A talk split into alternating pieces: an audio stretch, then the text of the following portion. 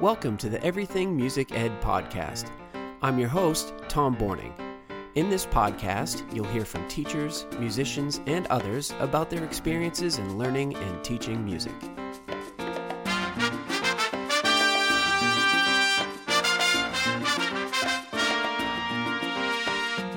In today's episode, we talk with Aaron Bush. He's been a band director for 17 years. Currently, he's the band director at Foxborough High School, where his jazz band continuously gets nationally recognized through the Essentially Ellington competition. We talk about how he gets his band to that high level. We talk about how he took over for a Massachusetts education band teaching legend. And we also talked about how he keeps his instrumentation appropriate for his jazz band. And we talked about a bunch more stuff too. Hope you enjoy Aaron Bush.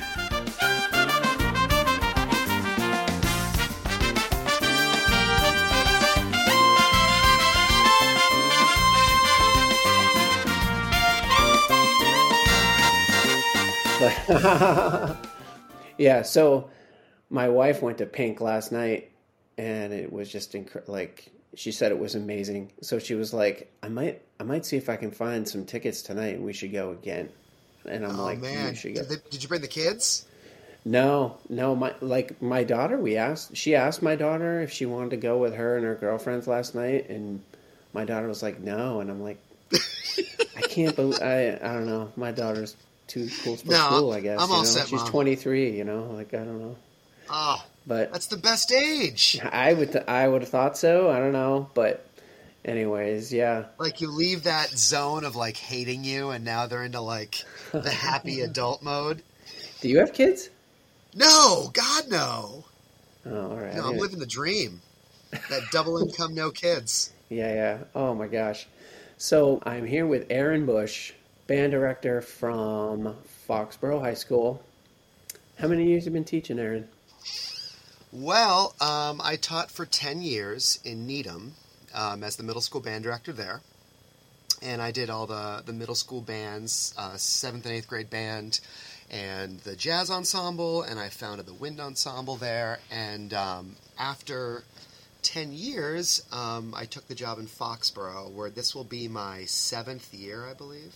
Nice. And um, Foxborough has always been, you know, a really special place for me. I, I have a deep relationship with the program. I student taught here um, when I was coming out of UMass Amherst, and um, I actually student taught here because I met Steve Massey, uh, who was the band director here at Foxborough High School for 37 years.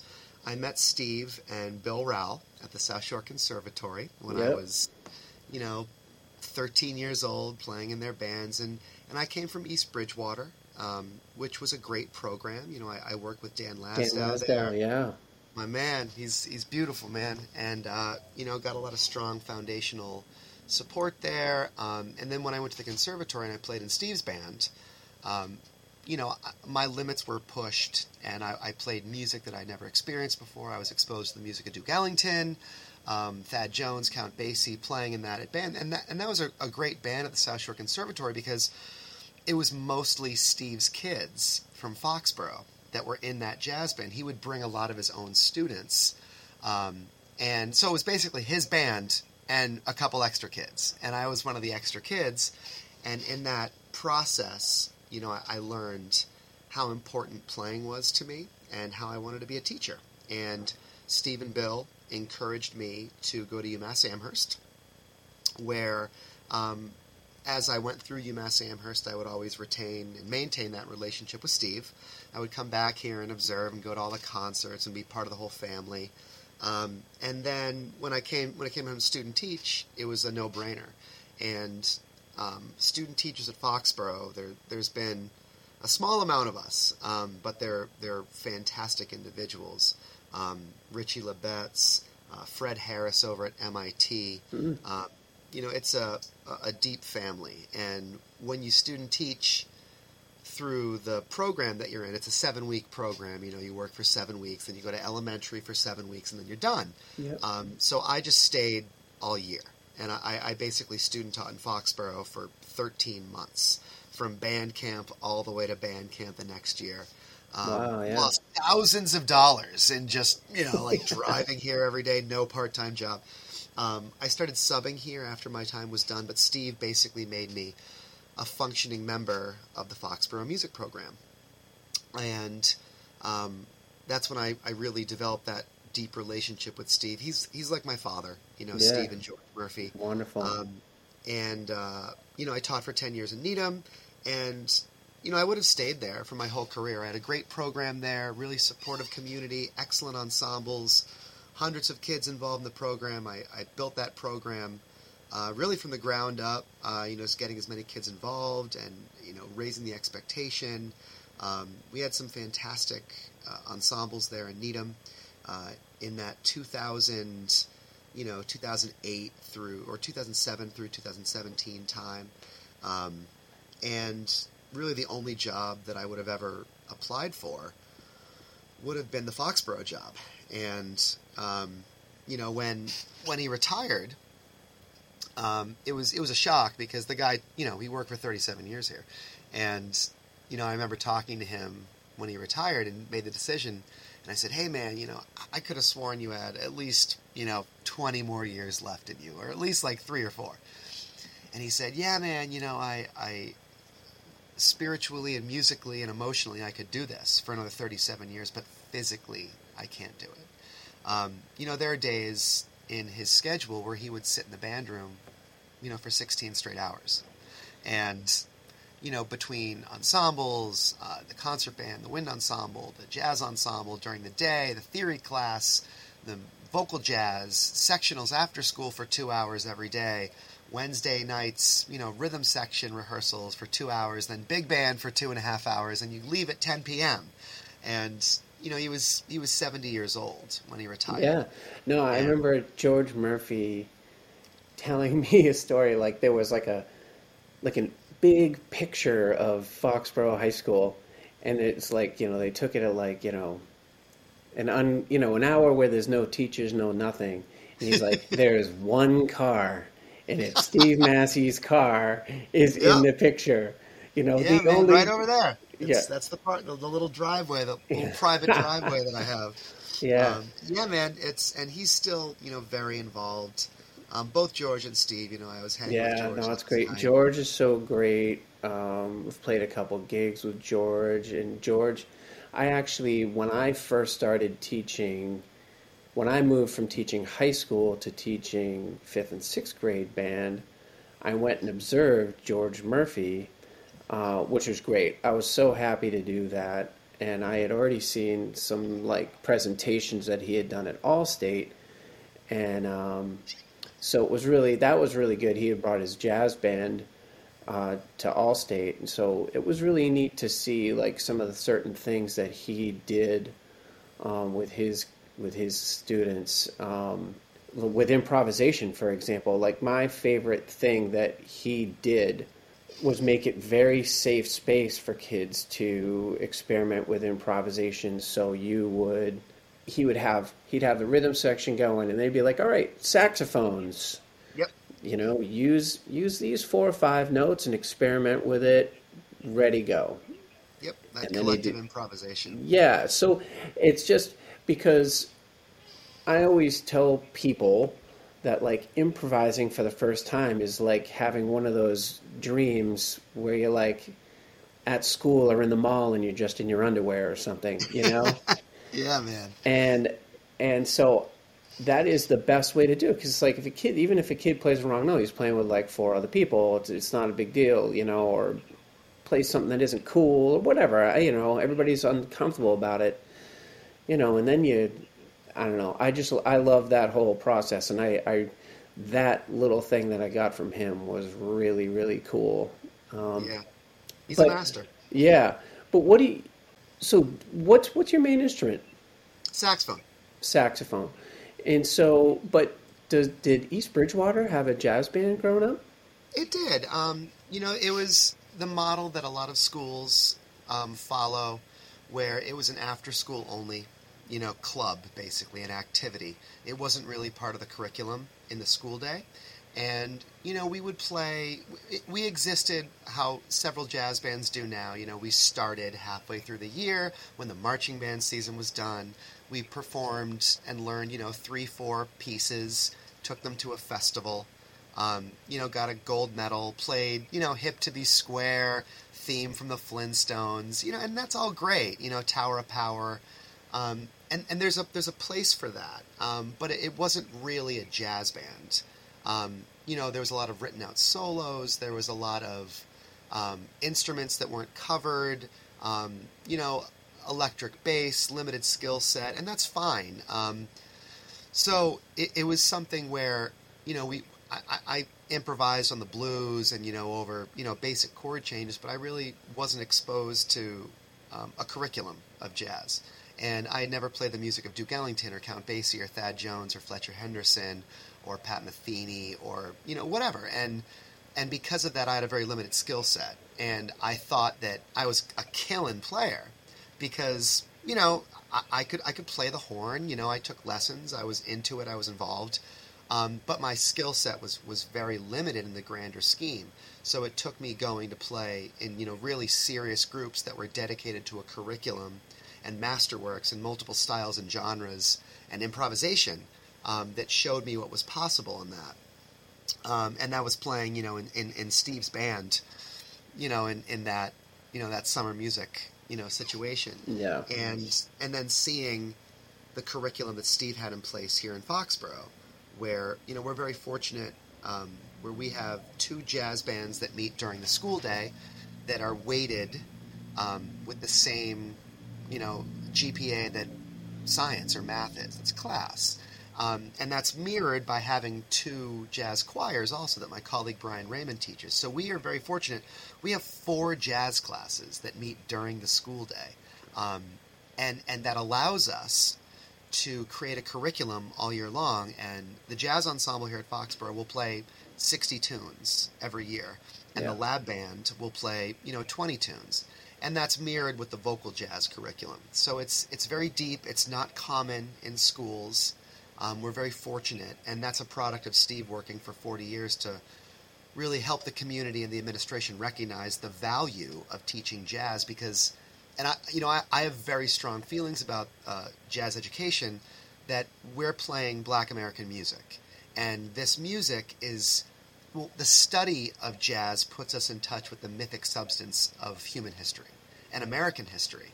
And if we're going to study that and recognize who we are as a culture, as a people, as an American base, um, it's so important that we have that in the classroom at the same and, and, hold it at the same level that the music of Holst and Granger and Prokofiev and Beethoven are held in the same standard.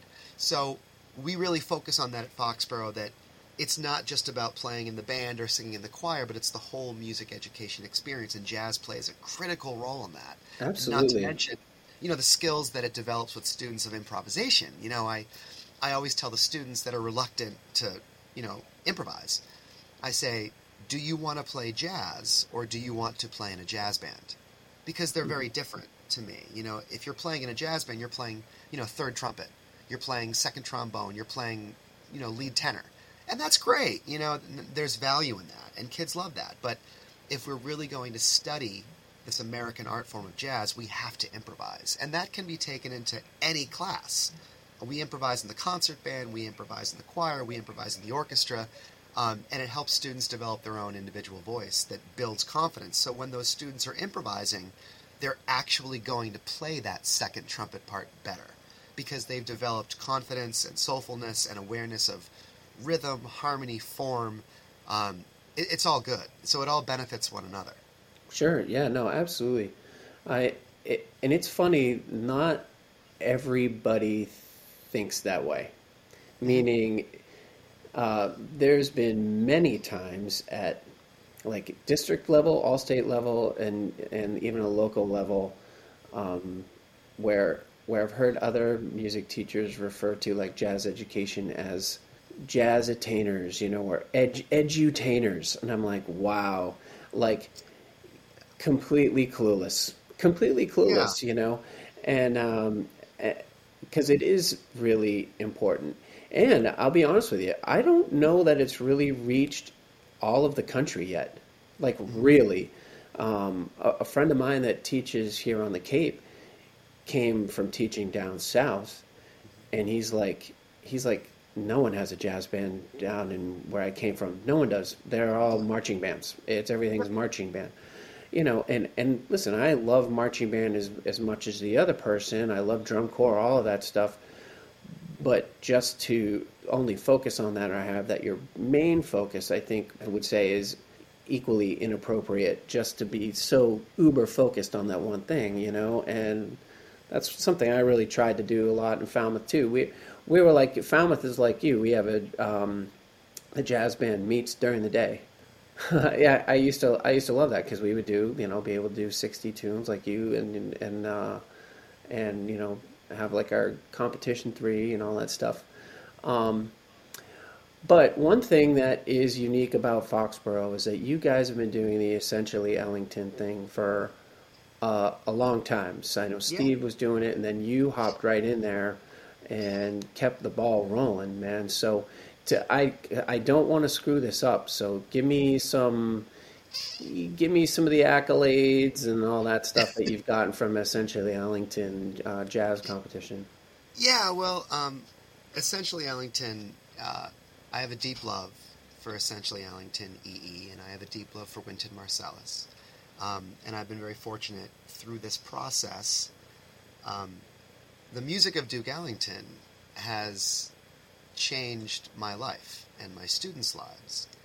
Um, hundreds of my students' lives over the years, and I love Wynton for that because Wynton and Jazz at Lincoln Center, um, they've changed jazz education through making hundreds of the hundreds of tunes of Duke Ellington available that were not available because Duke didn't publish his music. He wrote over a thousand tunes, but they were never published for consumption. They existed for his band that he had for 50 years.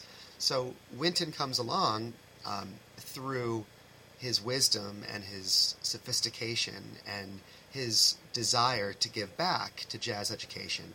Um, and he made these tunes available. And the great thing about Essentially Ellington is you know, you record your band um, and submit recordings playing the music of Duke Ellington, and regardless of if you're selected as a finalist, one of the 15 finalist bands in the country, you get the same feedback from the panel of adjudicators, pre-screeners that any band gets. So if you have a middle school band, if you have a high school band that has half of the instrumentation, if you have a really serious killing band, or if you have a really you know young developing band, everybody gets the same feedback, and this program's free to anybody that wants to be part of it. All you have to do is sign up on their website, and you get these eight or nine tunes every year for free that you can play with your kids. And the accessibility of this music has changed the status quo of jazz programs in the country. And there are a lot of directors that are intimidated by, you know, submitting recordings. You don't even need to submit recordings. You, you can just take the music for free. Um, and Foxborough has been very fortunate over the course of the past. There's been 28 years of essential. This is the 28th year. Foxborough has been a finalist uh, 21 of the 28 of the 28 years, and it's it's um, it's interesting because the the festival's grown so much now. At the beginning, in the late 90s, it was just open to New York, and then it opened up to the tri-state area in the second year, and Massachusetts was involved in the third year. Um, and that's basically when Steve started bringing Foxborough because Steve was already playing the music of Duke Ellington through transcriptions, um, through band direct band directors or band leaders like the great Kenny Hadley. You know, God rest his soul. We just lost Kenny Hadley. Herb Pomeroy had yeah. some good ones. Yeah. Beautiful cat, um, taught in Foxborough for years, and Steve would get those transcriptions and perform it with the kids. And then this essentially Ellington program came along, and all right, great, let's do this. Um, so it's it's kind of grown so much over the past 28 years where before you would have a handful of schools sending in audition tapes. Now you have hundreds from all over the country parts of canada parts of south america and there's no restriction on the type of school. So for instance foxborough has we have 700 students basically in foxborough high school. It's a public school 700 students and we're competing against arts academies. And um, specialized schools. For instance, um, uh, the Tucson Jazz Institute in Arizona, which is a fantastic program, which is a weekend program. It's not really a school. Um, or Jazz House Kids, or even uh, public schools like um, Plano West, directed by the great Preston Pierce, my brother, I love him. Um, he's just a, an 11th and 12th grade school only, with multiple thousands of kids. Mm. Or Noblesville, Indiana, which has 6,000 kids in their school and, you know, a, a depth of players. Um, so, so it's it's not a fair competition in that regard yeah. because, eh, but that's okay. And and because the goal of it is not to be the best, but the goal is to play this music and grow as people, as a culture, as musicians. Um, so we we have been. Um, I've been with the band uh, four times now, and um, I I went with the band in 2019, um, 2021, 22, and 23. And uh, last year we were second place um, of the 15 bands. Um, the year before that, we were third place, so we've placed in the top three at several times, um, and it's a remarkable experience. Um, you're, you're, it's basically these are the best 15 high school jazz bands really in the world. Yeah, and they're playing sophisticated music at a very deep level, and the weekend is life changing. That you play at the House of Swing at Jazz at Lincoln Center, and the kids are immersed in Q&A sessions with Wynton and the Jazz at Lincoln Center Orchestra, master classes, jam sessions in the Appel Room overlooking the city, catered banquet dinners for the kids where they sit and talk with members of the Jazz at Lincoln Center Orchestra, other finalist band members, and then each of the 15 bands um, play, you know. And the, the special thing about Essentially Ellington is that it is a competition of those 15 bands. You get in to be one of the 15 finalists, and then you compete again in New York City. Um, but every band wants every other band to succeed. You know, it's a rule that when the bands are performing, every other band is watching in the in the House of Swing, and the soulfulness and spirit and encouragement and celebration of, of all the bands is infectious. And every solo gets a standing ovation, and every band is cheered for viciously. And you know the the the camaraderie and the spirit at Jazz at Lincoln Center that whole weekend as you're walking around the halls and you know I'll have kids come up to me and say, "Oh, Mr. Bush, you're from Foxborough. We've listened to Foxborough's recordings for years. We love Foxborough." And you'll see kids that'll recognize each other from past years, and um, it's it's such a special program, and I will be part of it recording for, for this festival every year of my career, regardless of the skill level of my band just because the benefits that are paid, the dividends that are paid by learning this music and recording. I mean, we we hire the great Peter Contreras, recording engineer, um, to come in and turn our band room into a recording studio. So the kids get to experience what it's like to be a, a pro band recording at a professional level. And you only submit three tunes, but I'll record eight or nine. And the kids will learn what, what it takes to have a recording session, and then after we record, we'll mix all the recordings together with the recording artist. So they'll see the process of how we bring up certain sections, how we add EQ, how we add the balance here. Um, it's a it's an educational experience because the recording session and essentially Ellington is just part of the curriculum in Foxborough. Sure. It's not something that we measure our success by and if we get in, cool. And if we get here, I'll show you. If if we get like like these things, like cool, awesome. Yeah. and if we don't, who cares? You know, it's yeah. It's something where you know we, we, we do our best to instill in the kids that you know this is a process and it's part of the curriculum and we're very fortunate to have the opportunity to play this music at the highest possible levels and um, I love that program. I love Wynton deeply, and all the members of the Jazz at Lincoln Center Orchestra for what they've done for jazz education. It's changed my life and my students' lives, and I am forever indebted to to the great Wynton Marsalis. Oh no, that's great. I it's it's it's a it's a cool program, and I, I used to love just signing up for it and getting the charts and oh for free. Uh, yeah, for free, right? And uh, you know, I, I, I only did it for a, a little while when I was at, at Falmouth High School, but uh, it was it was definitely a fun thing to do and get some of the charts, and um, it it was always good. Just I don't want to focus on just uh, Ellington. I also want the kids to experience, you know, Tom Kubis and Yeah. Gordon Goodwin and Count Basie and Toshiko Akiyoshi, all all the greats, and and uh, and so I just love um, I love that those charts became available. Like you, you know, Dave Berger is great at transcribing, and um, so it's it's really really cool. Um, so now you you went to Foxborough, and it it would be like you're following Steve Massey. That's a bit like being, you know, Mac Jones coming in and following Tom Brady a little bit. So Yeah. like, I I mean, I, I remember actually I remember applying for a job in at Norwood.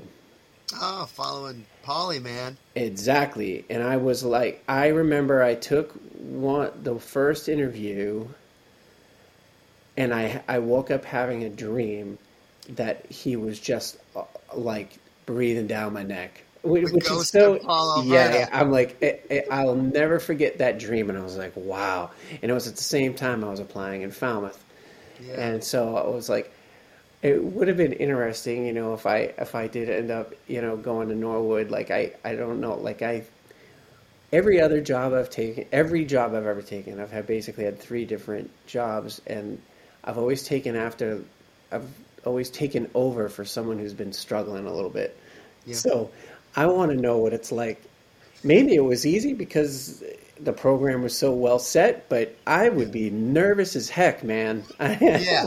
Well, uh, let me start by saying I, I love Paul Alberta, man. He what a what a So great good. mentor and, and beautiful cat he is, and has has had a very important role in my life and my career. And know, he wrote the book, and uh, the love that I have for Polly is very deep. And yeah, I mean, um, it is there is a lot of pressure, but the pressure that I feel has never come from Steve. The pressure is always from myself. Um, like I said, I, I Steve's like a father to me, really, truly, Steve and George, and I I want I know that they spent 30 years of their life dedicated to these students, and I want to do right by that and keep that tradition strong because of the love that I have for them and the love that I have for this program and the students. Um, I, you know, when someone retires, there's always uh, especially in band directing, you know, there's there, there's kind of that old adage that you know band directors never really retire, and they're always kind of hanging around and finding a way to stay involved, and because they dedicated so much of their life to singularly to to this job, wherever it may be. Um, when Steve was done, he was done, and he never felt the need to hold on to this program because it was never his it was the kids. And Steve is the living representation of giving back. He's the most giving individual I know. He built something from the ground up, dedicated his heart and soul to it, to the aim of giving that away to students and community and to staff. So, if I didn't invite Steve to come back and work with the kids, we would never see him um, because he knows how difficult that would be to establish myself with him around. Um, but it's never been the case. Uh, I bring him in all the time. I love him, and our kids love him. And when he comes in, or George, I'll sit there and take notes in front of the band, and and that actually endears me and establishes me more because it shows them that I'm willing to bring in master educators because I love these students so much. I want the best for them. Steve has never told me what to do, he's never criticized what I've done. It's always been the deepest levels of love and respect. It was an easy transition, actually. And I and I'm not just saying that, like it really was because I never really left here when I finished student teaching. There was 10 years, but I would go to every concert and I would go to rehearsals.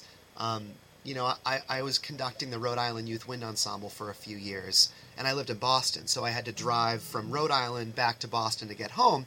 And I would every Wednesday night, I would I would stop by Foxborough and catch the last half an hour of jazz. And I would come in, I would play, you know, I, I'd play my horn, or I'd walk in, and Steve would have me teach something, or, and all the kids knew me. So I remember that when Steve, I actually went to New York with Steve for his last essentially Ellington, which was his last year. And I rode the bus back with the kids, and I had already gotten the job in April, so it was May. You know, the, he didn't really talk about who the next band director was. He just told them he was retiring, and some people knew that I had the job. I was still teaching in Needham. And we were riding back on the bus, and Steve said, as he was talking about what we should be grateful for, he always would talk to the kids on the ride back from EE about how can we be grateful? How can we show that we're grateful? How can we give back to younger students? How can we invest deeper in improvising and jam sessions? And what can we do if we are fortunate in our lives? We build a longer table, not a taller fence. So, what can we do? And I remember he said something you should be grateful for Mr. Raymond, you know, your jazz choir teacher who dedicated so many hours. You should be grateful for the principal who's riding the bus here with you for supporting you. You should be grateful for Mr. Bush for coming down and supporting you, who will be your band director next year. And there was no like, oh, it was just the kids kind of went, yeah, that makes sense. Yeah, it's probably going to be Bush. I mean, who else would it be? You know? Um, who else is crazy enough to, to, to step into this and take over?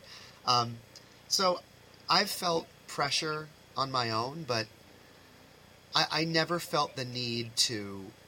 I know that he's proud of me. He tells me all the time. And he's at every concert, and he shows so much love for the students. Whenever we've been to essentially Ellington, he's been there with us. Mm. And he doesn't ride the bus, you know, he doesn't hang with the band. He always just goes to support. And I remember the wow. first year I was there in, in 2019, you know, I talked with him throughout the whole process after we got accepted. Like, what hotel do I stay at? Who do I rent the bus from?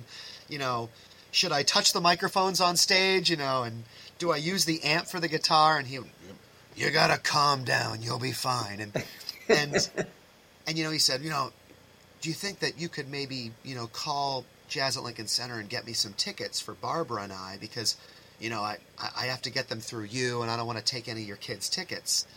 And they're going to sell out. So I remember calling Megan Kelly, the great Megan Kelly who runs Jazz at Lincoln Center, essentially Ellington. I love her. And I said, hey, Megan, um, you know, Steve Massey would like to attend Ellington this year with his wife and daughter. And his daughter ran essentially Ellington for 10 years, Joanna, who now teaches the NYO Carnegie Hall Group. And Megan said, Aaron, I'm going to stop you right there. You're not going to pay me for tickets for Steve. I'm not going to, you know, collect money from anybody. Steve Massey is royalty at essentially Ellington. And anytime he wants to go, he'll have a ticket. And he was sitting behind the band, you know, when we were watching the other bands, and they announced the top three groups. And it was my first year. And, you know, I always would tell the kids, you know, it's easy to go to this festival with the best 15 bands in the world and just feel happy to be there and feel lucky to be there. But you go to win because you have the ability to do it. And if you win, great. And if you don't, great. It doesn't matter. But go with the attitude that you can compete at the highest levels with the best bands in the world because you are one of the best bands in the world. So I'm sitting there, and they announced the first of the three in no particular order. It was Dillard Center for the Arts in Florida. And the kids, you know, you know, cheered and everything. And the second play and the second uh, finalist band um, was Orange County School for the Arts in uh, in Florida, and the kids, you know, cheered and and he said in Foxborough High School, and I remember kind of going, what, and not really processing it. And the kids were, you know, screaming, and the principal was sobbing. It was beautiful, and and I remember getting up from my seat when they dismissed all the bands and the top the the 12 bands that aren't finalist bands, they go and have dinner in the city wherever and they come back for the final concert that night. And the top 3 bands eat with Lincoln Center Jazz Orchestra, go to the green room, have uh, stage time because you play with a member of the Lincoln Center Jazz Orchestra as like the top 3 prize. Um, so we played with Ted Nash, you know, the great Ted Nash, saxophonist. Um, and I remember standing up from the seat in shock, and Brian Raymond, my, my colleague and best friend, was, you know, hugging me and saying, Oh my gosh, man, we're one of the top three bands. And I turned around, and Steve was standing there, you know, and I get so full, man, when I talk about Mm. this because, and I, and, and it's like there was nobody else, you know, there was hundreds of people, but I just saw Steve and he came up to me and he hugged me and he said i'm proud of you and immediately all of like the official camera people because they have like a team of camera people they all like swarmed in because that's steve massey and the new guy whoever the hell he is. But Yeah. steve massey and the new guy. It's like click click click click click click. And he said man i'm so proud of you. And and he's always been proud of us. So you know I, I feel pressure to maintain, and it's hard. You know, Foxborough deals with all the problems that everybody does. Um, but I know that everybody has supported and loved me so much. Um, the parents, the students, the administration, because they all love Steve and they trust Steve. And they knew that Steve wanted me to do this because he knew that I could. And I've always felt that love from from everybody involved. So it, it's a lot of pressure, but I feel that from me because I want to be the best version of myself for the Sure. students. Yeah. We've done it, you know. It's I haven't broken it yet, which is I remember talking to him and being like, "Steve, man, I'm I'm gonna break this. Eh, I'm gonna screw it up. I'm gonna it, it's all gonna crumble." And he said, "Aaron, you would have to work really, really hard to break this." because the culture, because Yeah. the leadership in place from the students. You would have to work really hard to screw this up. And I said, I can work really hard, Steve. I, I'm, I'm a really hard worker. I'm afraid I'm going to break it. and it's been fine. It's been fine. Good. So, like one one of the challenges I think that the average high school, the average high school jazz band director would have would be like a bass player that can read changes, or a guitar player that isn't just playing like bar chords, or you know, a drummer that actually can swing and read music, uh, you know, that type of thing.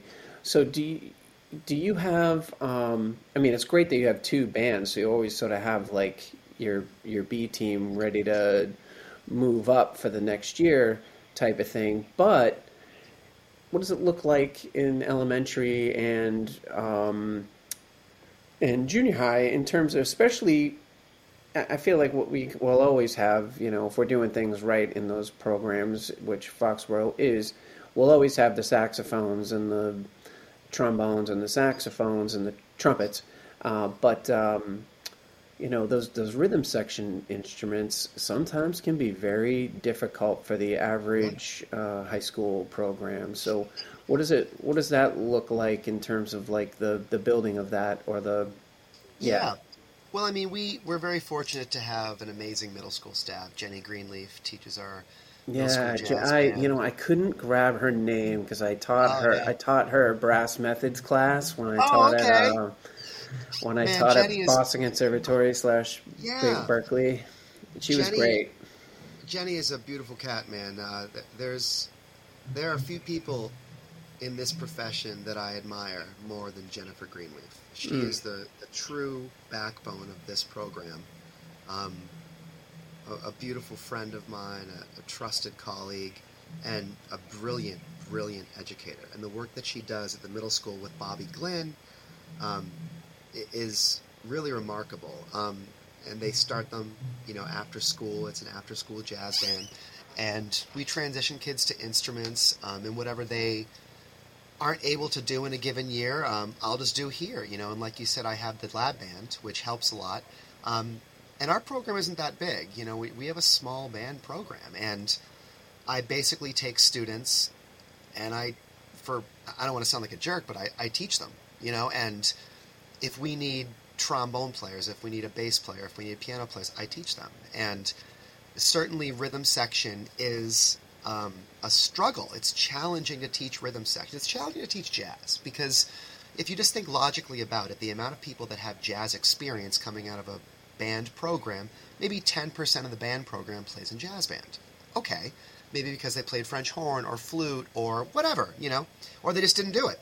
So then those those people that go on to teach music enter a pre-service teaching program where there generally isn't any substantial jazz education pedagogical classes. And there are some that there are some institutions that have that, but the majority don't. Um, and so you're already dealing with a small subset of individuals that have jazz experience. Then you take that, put them into a music ed program, and that same percentage played in jazz and has jazz experience. The rest do not. So I think we can do a better job in pre service teacher preparation of teaching young teachers how to teach jazz. And along with that is an awareness of the rhythm section. I've done uh, several sessions on at, at Allstate about developing young rhythm section players, but I, I'm a sax player, and I had to invest personally in how to play those instruments, and then surround myself with people that know more than me, and find mentors that can guide me, and a private lesson faculty, which helps. But I basically take students that I know are hungry to learn and hungry to be part of the program, and I'll teach them anything. Um, you know, it was funny. We were we were at EE, I think in in 2021, and I had a trombone section, four cats. You know, great players, and they they have master classes during the weekend where they work with members of the Lincoln Center trombone section. So they put three sections in a row, and they each play for 20 minutes or so, and then Chris Crenshaw, and Vince Gardner, and Elliot Mason give them feedback, which is great, awesome model.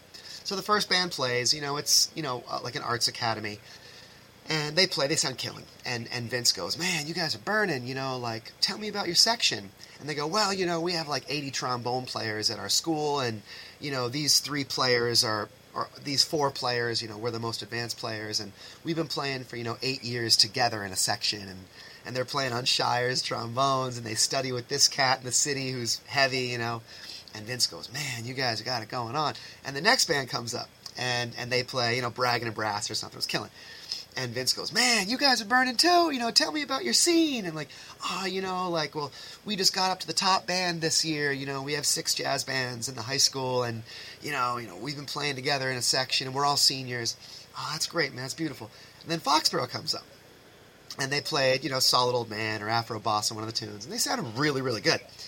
And you know, Chris and Vince go, "Man, Foxborough, man, you guys are always killing. You know, what about your section? Tell us your your story." And the first player goes, Well, I'm a French horn player. I'm a bassoon player. I'm a trumpet player. I'm 14 years old. And Vince goes, Come on, man. Like, stop, stop messing around with me. Like, you, you guys are, you, you know, you, you're lying. And they go, No, no, we're, we're serious. And Steve did that for years. You know, um, I train rhythm section players every year. And I'll sit with them after school. You know, I've invested where I know the characteristic voicings and technique and pedagogy to use to start them off. You know, I can teach a drummer to swing. I can teach a guitar player the concept of Freddie Green comping, of, of single voiced chords, you know, single note from the chord on the third, on the a third of the chord on the third or fourth string in an arch body guitar, you know, playing in a quarter note strumming pattern. The bass player, I can teach them how to walk bass lines and harmonically how to construct those. Pianists, I can teach them basic voicings that can get them through comping dominant seventh chords and two five one patterns. Drummers, I can teach them limb interdependence and how to swing and how to play a rock groove and how to play a funk groove and how to play all the multiple styles of Afro-Cuban music. Um, and from there, once I start them, if they weren't already started at the middle school, which they usually are, um, I'll pass them off to our outstanding private lesson teacher. We, we have Christian Lyman teaching drums, who's a graduate of Foxborough, and Steve Scott teaching bass, and, and Kevin Scollins teaching guitar, who's a graduate of our program. The great Kelly Powers teaching jazz piano, and it's you know it's easy to look at a jazz band, and, and I I hesitate to say this because I come off as super judgy, and I don't want to come off as judgy, but you know, I look at a lot of programs that don't have those players, and I'll work with bands, you know, that don't have a trombone section, or they have four alto players and no barry and no tenor, or you know, limited rhythm section knowledge, and they'll say to me, "Well, you know, I just didn't have a bass player this year," and I go, "Okay, well, how are we going to teach that? How are we going to teach this player? Because that's our job, and it's difficult. It's not easy." and it takes hundreds of hours of investment, but the kids are always willing to learn. You just find a kid who's hungry, and then you give them the information. And if you pick the right kid who's invested, who's motivated, who has attention to detail, who's focused on improving and giving back to a program that's given them potentially a lot in another form, maybe in the concert band or the jazz choir or whatever. Um, it can work. It's hard, but it can work. Um, and yeah, so it, it, Yeah. it can be done. It's Yeah, no, that's that's good. That's good to hear. Yeah, because I, I, I think a lot of people have. I see it a lot. You probably see it too. Like they'll come to jazz competitions, and all of a sudden, like, where's the bass player? Oh, it's some dude playing keyboard. yeah, You know, and that's tough. Or like, oh, they don't have trombones. They got a piano player with a trombone. And it's like, here's my thing. I recognize that there are challenges. I don't know anybody's scene at their school, so I can't pretend to know what's best for them. Um, what I do know is that, again, we're playing black American music, which has a deep tradition that is rooted in protest music. It's rooted in representing oneself in the deepest, most sophisticated, authentic way. So if we're going to teach this art form in an authentic way, we have to have upright bass players. We have to have trombone players. We have to play authentic repertoire that's taught in an authentic way. And that means we have to get those kids playing the instruments that will allow them to realize the intent of Duke Ellington and the intent of Count Basie. It's the same same uh, reason why we don't play the music of Granger if we don't have the skill set or the instrumentation. You know, it's difficult to play Lincolnshire Posy without horns or double reeds. And there can a case can be made that students should experience it at any level and just by being exposed to it they're learning which i agree with but if we want to take it a step farther and recognize the intent of duke ellington writing such sweet thunder we need to have brass players that are playing with mutes we need to have a piano player that's comping and in the style of duke we need to play the music of count basie and have freddie green style guitar not power chords being played, you know, on fourths. And again, I recognize it's tough, but we owe it to Duke. We owe it to Count Basie. We owe it to Thad Jones to recreate their music in the most authentic way because that is the definition, in my opinion, of musical integrity. And that teaches integrity in other walks of life for these students. Um, so it, it's tough, but it's something that I've seen for my whole career. Um, and I would encourage teachers to not settle for anything but the most authentic and true truth. Um, because the kids will pick up on that, and I and I really believe this music was intended to be performed and played and studied in that way. Um, so we're doing a disservice to our students if we don't invest in the actual art form in the most authentic way. Beautiful. Judgy, Um, totally judgy. I'm sorry. I'm sorry, but it's No, I no, I'm I'm right there. I'm right there with you. I I would ha when I was taught at the high school, I would never have showed up with a with a keyboard bass. I just wouldn't have done it. I you know, and there were there was you know there were a few years where it's like, you know, I had to teach a girl who played classical upright bass, and you know, her junior and senior year, I was like, Lillian, you. I need you walking bass lines, so um, here's what you, you got to do do. I believe in you. yeah, I'm You know- like here, yeah. You Nothing know, worthwhile in life is easy. And this will be really hard for you, student XYZ, but Mhm. you can do it, and I'm going to support you. Yeah. And I care enough about you and this art form to teach myself ahead of time how to play the instrument that I'm teaching you.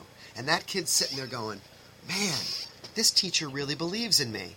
And man, this teacher's really passionate about this art form, that they're going to put themselves in an uncomfortable situation with vulnerability to give me the best experience. So, you know what? I'm going to work really hard for this cat because they've invested in me. So it's a win-win. Um, it's tough, but Yeah, but it yeah, pays no, huge it's definitely dividends. tough. So when you're, um, what? Give me, give me a couple of your top musical moments ever in your life. Could doesn't even right, have to yeah. be teaching. Doesn't have to be anything like that. It could be from college. Actually, you know what? Before we do that, when did you graduate UMass? 2006. 2006. You're like way younger than me. I'm gonna be 40 Yeah. this year. Yeah, I graduated in '97. Oh yeah, man! I studied with Lynn Klock there in the sax studio. Oh yeah. Interestingly enough, um, and I'm not proud of this, I never participated in the jazz program at UMass, and it was a mistake because I was so focused on getting accepted into Lynn's studio, which I wasn't accepted right at first. Um, it took me like a month, uh, three or four weeks to get accepted, and I never worked harder in my life for anything because I came out of high school thinking I was killing, and then I went to Lynn's studio, and he said, "You're not killing. You need to get better." And and I did. And not. I got- yeah, I was like, you're not killing. I- yeah, I- yeah, yeah. I know. Your And- voice was way off. oh, I know. Oh, I, I can't do an impression of Lynn. I, I'm sure he'll see this, and I fear that. Um, but he, you know, so I didn't participate in the jazz program. I was so focused on the classical studio. I, I really, um, and Jeff Holmes and Dave Sporny are masters, and I regret not working with them. Um, I got my jazz education from Steve Massey in that year. Wow, that's Um, really that's really incredible. If, if anything that I would say to people right now that just heard that, I would say all all the more proof that you can do it. You know, like I Oh, know, yeah. like my my high school band director understood the swing style. So he could teach us swing style, but he really didn't know anything about improvisation. And so I had to like seek it through other means. And so like local conservatory and some other teachers and I remember like you know, actually my my classical trumpet player uh, teacher taught me a blues scale. And I was Yeah. like, "Oh." And and I remember like the first time like, we like were playing some other tune in in in, in jazz band after school. And I was like, "Hmm, I bet you I could use that blues scale over this song over the instead of this written out solo." Yeah, man. and I and Yeah. I did it, and and the the other kids in my band were like, "What? What was that?" You know, and my teacher was like, "What was that?" And so I'm like, "Well, it's this blues scale." all right, all right." And so then it was like, I could teach that to everybody in a bunch of different keys, and it was like, "Oh, we at least have a starting off point," and and it was really interesting. So my point is, is it's still, you know, no matter what your background is, I feel like you can you can this is these are, these are learnable things, even if you're Yeah. not the best improviser. Um, yeah, anybody can learn anything. It's, yeah, no, that's all, interesting. Everybody can learn. We all just learn differently. And um, yeah, my biggest advice for young teachers, I've, I've been fortunate to have you know seven or eight student teachers in my career and mentor some college students at the South Shore Conservatory. And I always tell them the most important thing you can do is find mentors and surround yourself with people of high quality that know more than you. And it's not about you. It's about the students, and that means you have to seek the answers that you currently do not possess through individuals that are giving of soul and spirit and are willing to share that with you. So, and it doesn't matter your age.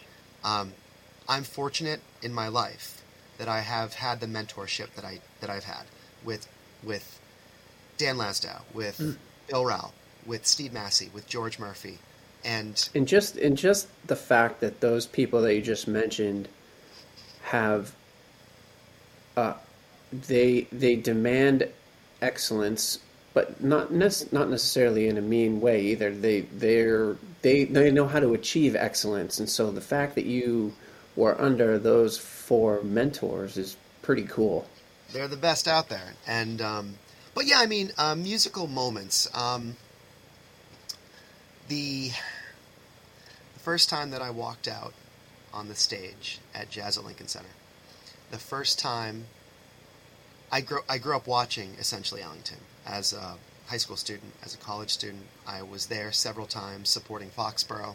When I taught at Needham, I would go down and see Steve's band and see the kids that I had relationships with from student teaching. I went there as a student teacher. You know, we, we got in that year, and uh, the poster that's up in my office here, Um, from 2007 was the year that I student taught, and so for me to be able to bring my band to essentially Ellington um, and know that it was my band, um, our band, but but they were they were my students, and to to walk out on that stage and to hear the applause of the other 14 bands and to look out and see Steve in the audience um,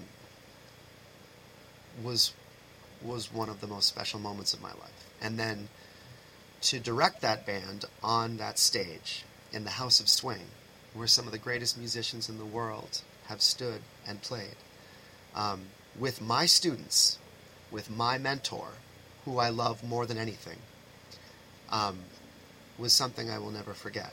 And that year, um, we we were fortunate to be one of the top three bands actually. So we played again Saturday night with Ted Nash from the Lincoln Center Jazz Orchestra, and I got to feature um, a young saxophone player, uh, Connor Hoyt, who Connor, actually, if you look up here, that's a blow up of Connor's face that the parents the parents made as we returned to Foxborough on our coach bus. They they swarmed the Rotary in Foxborough and had blow ups of everybody's face in the band.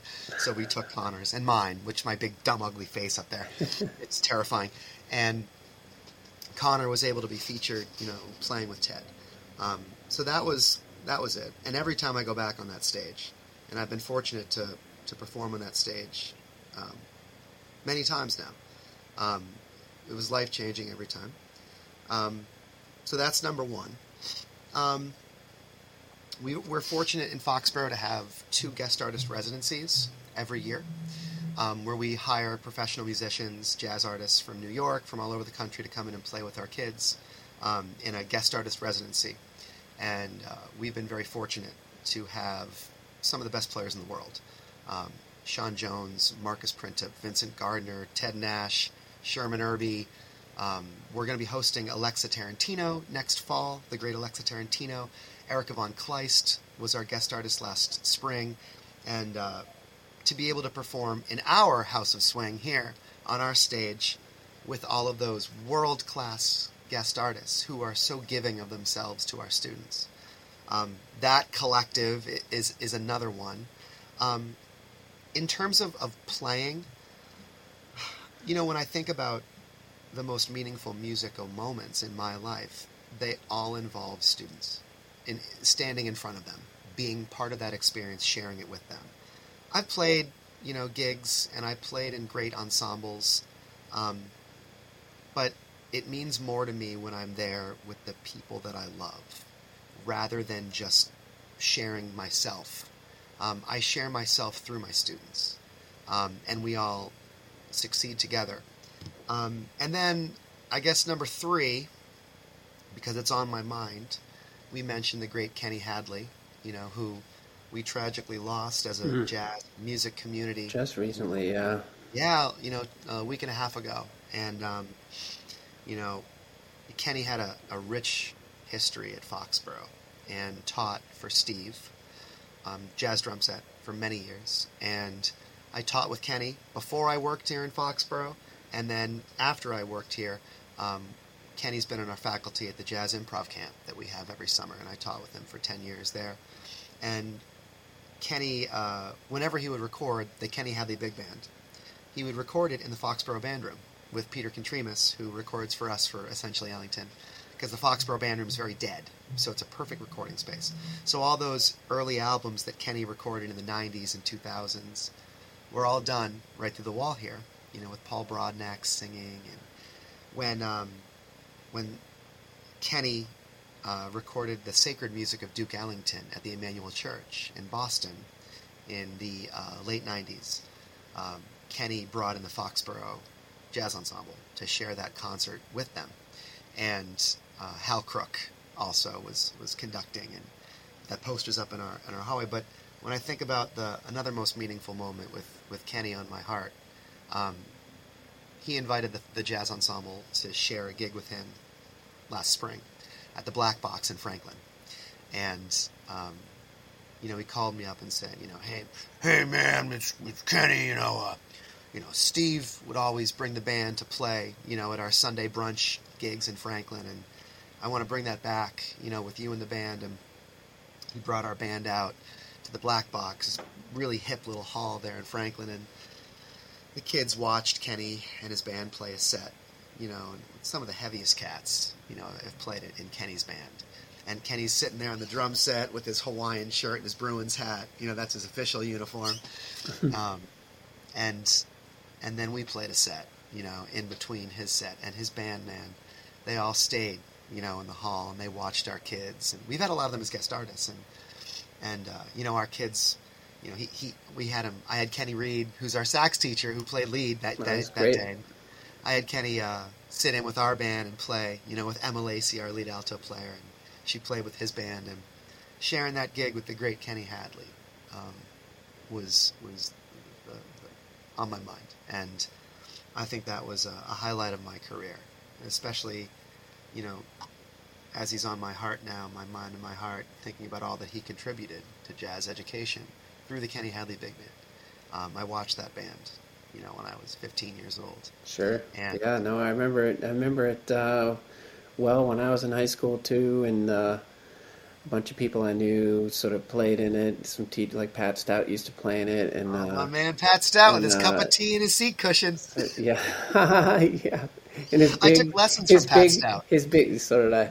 Every night, I, I only a few here and there, but now, and it's like he always shows up whenever he has a gig where there's no food. He shows up with his sandwiches and he has homemade bread that's like thicker than any bread you've ever seen in your life. Oh, yeah, I love that about him. But yeah, so then like, you know, a couple years after college and like actually being able to play with Kenny, I was like, whoa, this was cool, man. Like, uh, you know, only only only sat in a couple times, uh, filled in and whatever. It was a sub a couple times, but it was still cool. Kenny. I love him. So And uh, yeah, um, I guess lastly, uh, when you're driving around in your car or hanging out listening to music, what are you listening to?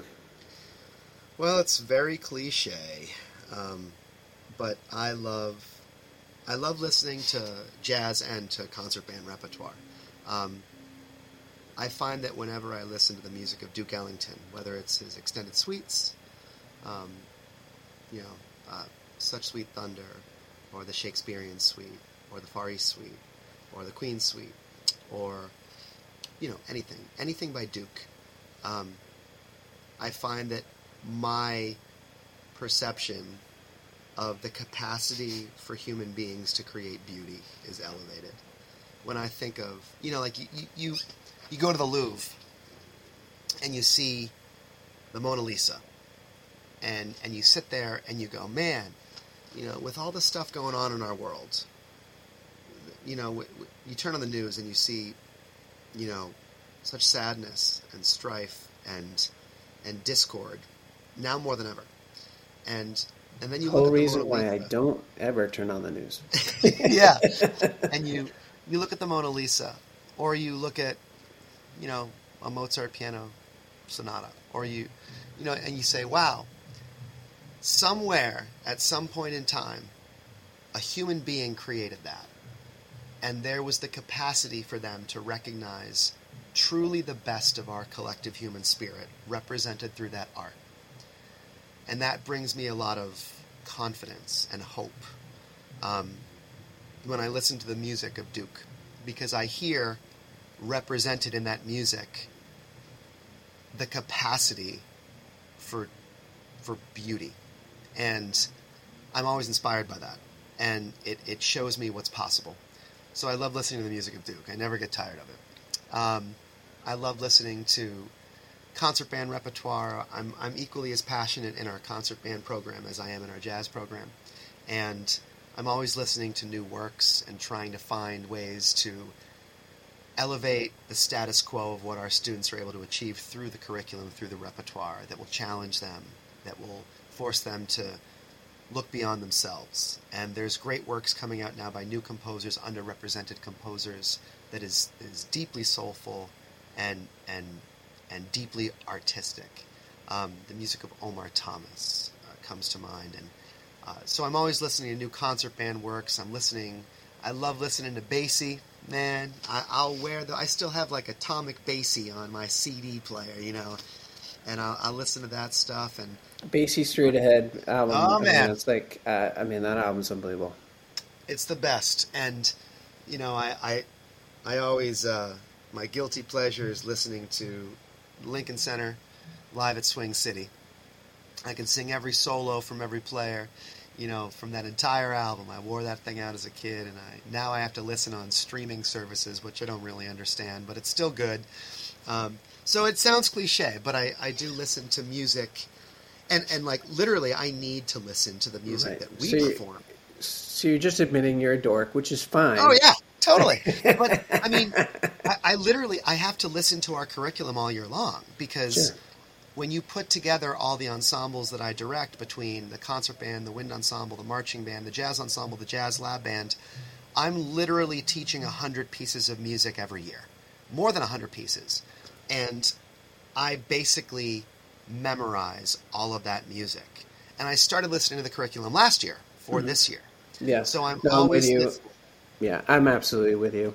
Uh, even though I, I poke fun, but no, I, I I listened. I'm pretty much, especially now, I, I conduct two adult groups. Oh yeah. So I I listen to a lot of concert band music, a lot. So it's gotta like. I, I, yeah, I have to. I have to because what I think people forget to do, forget to realize is like you know, if if, if the strengths of my group are here, I cannot even as much as I love this particular piece by whatever David Holsinger, I don't have the French horns to do it. Uh, they can't play that high for that sustained. Okay, but I so like knowing knowing the the rep and knowing it and sort of memorizing it, like what you said, is is huge. I mean, that's absolutely huge. To, Yeah, I mean, when to I- just have a bank of those pieces. Oh, you know what? My group this year could do this piece, and it's going to be great, and they're going to Yeah, love I it mean- and all the things. when I literally break down like the process of teaching, like what am I doing?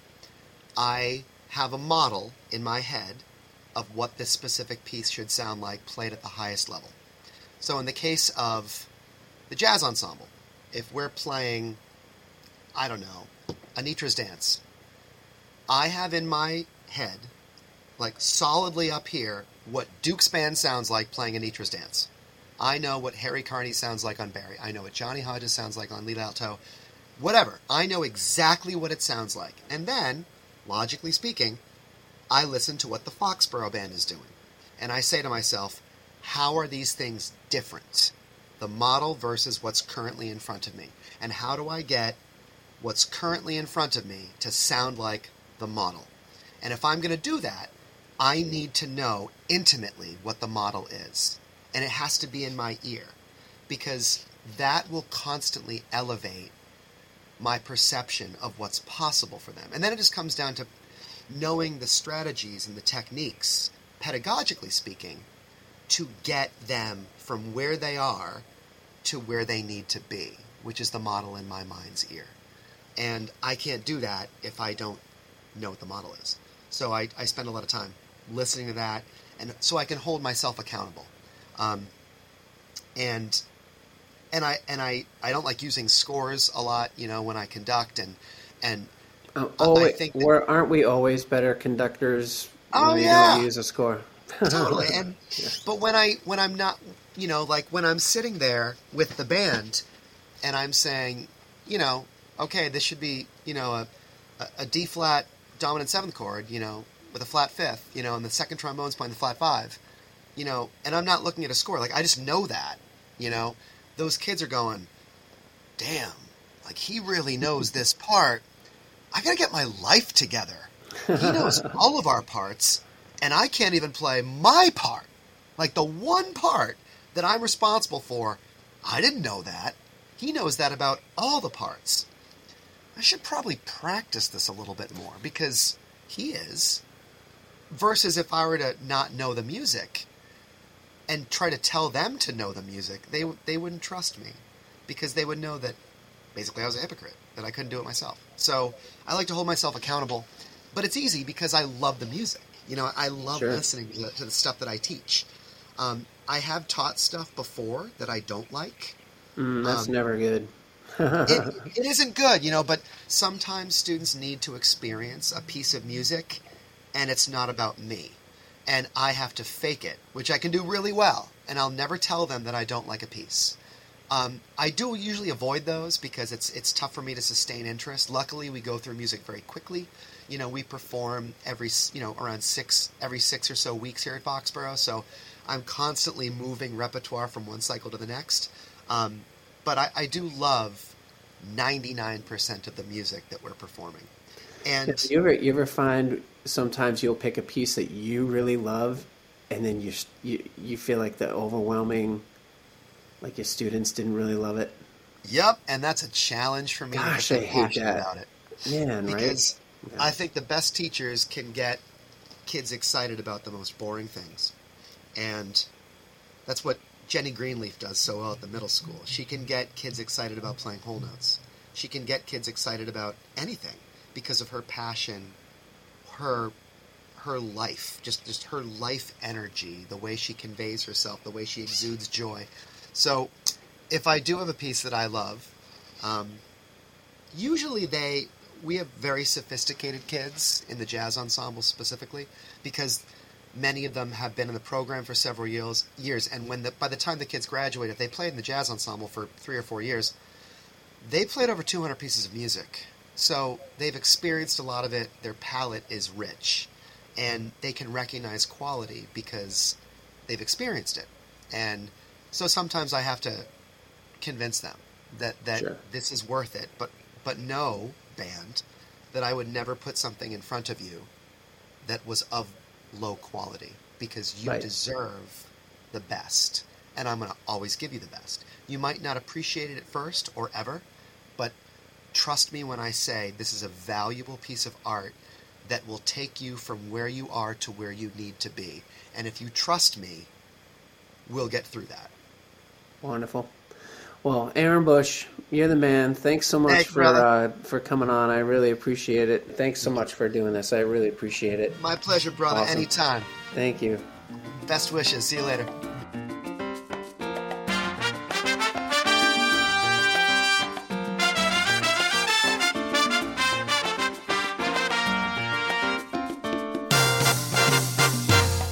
Thanks for listening to the Everything Music Ed podcast.